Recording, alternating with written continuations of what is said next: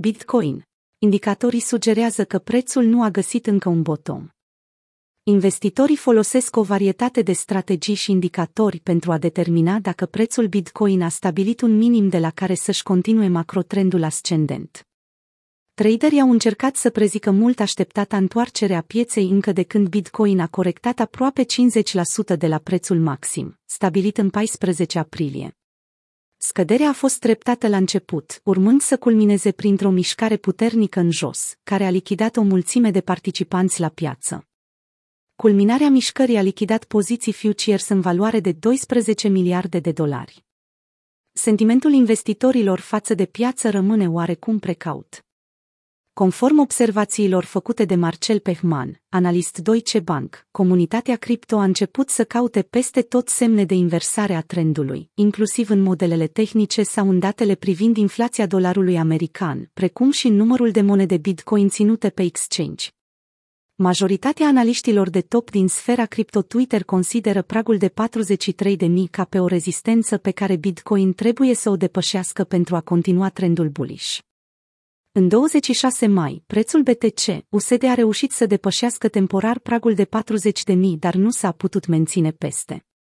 Vânzătorii s-au aflat în control și au impus presiune asupra prețului, stabilind încă un lower high. Între timp, alți investitori au dedus că o altă testare a pragului de 30.000 de dolari e necesară înainte de revenirea la tendința bullish. Deși dovezile empirice și raționamentul logic susțin aceste presupuneri, prețul și piața nu reacționează mereu la știrile externe sau la informațiile oferite anterior de grafic. Spre deosebire de piața acțiunilor, investitorii cripto nu se pot baza pe multiplii de evaluare folosiți în mod obișnuit. Desigur, Bitcoin poate fi considerat un store of value, dar în același timp nu poate fi cenzurat și este ușor de transmis și depozitat. Utilizatorii activului digital apreciază cât de ușor poate fi convertit în bani fiat, chiar și în afara exchange-urilor. Mulți investitori își măresc expunerea la Bitcoin din cauza lipsei de corelație dintre acesta și activele financiare tradiționale. Această multitudine de narațiuni diferite și uneori chiar conflictuale creează bariere pentru potențialul pieței, pentru adopție și pentru eficacitatea dezvoltărilor.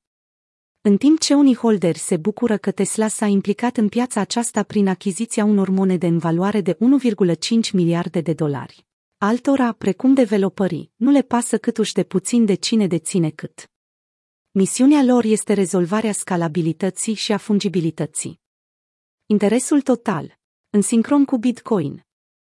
O poziție de long permite traderului să achiziționeze contracte sintetice Bitcoin în momentul în care ordinul de cumpărare este executat. Pozițiile de short, pe de altă parte, protejează traderul împotriva scăderilor, adică poate câștiga bani și dacă prețul scade. Simplu explicat, pozițiile de long și short.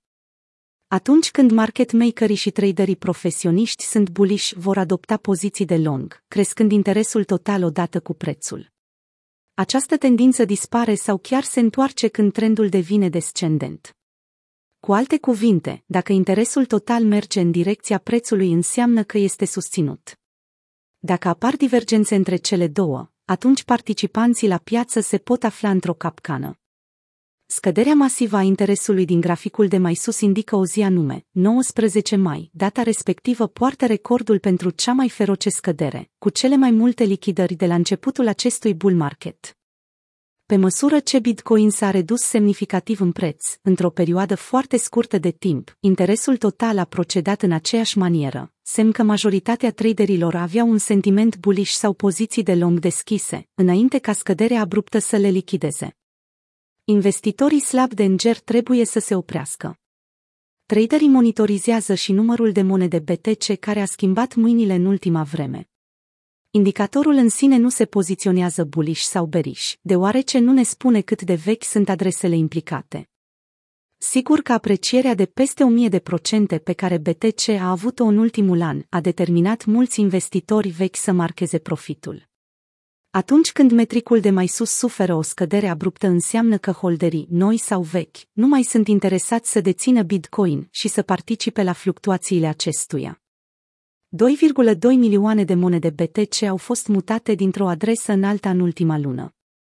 În concluzie, ținând cont de cele expuse mai sus, este foarte probabil ca Bitcoin să nu se bazeze, pe termen lung, pe minimul de la 30.000 de dolari, stabilit în urmă cu o săptămână.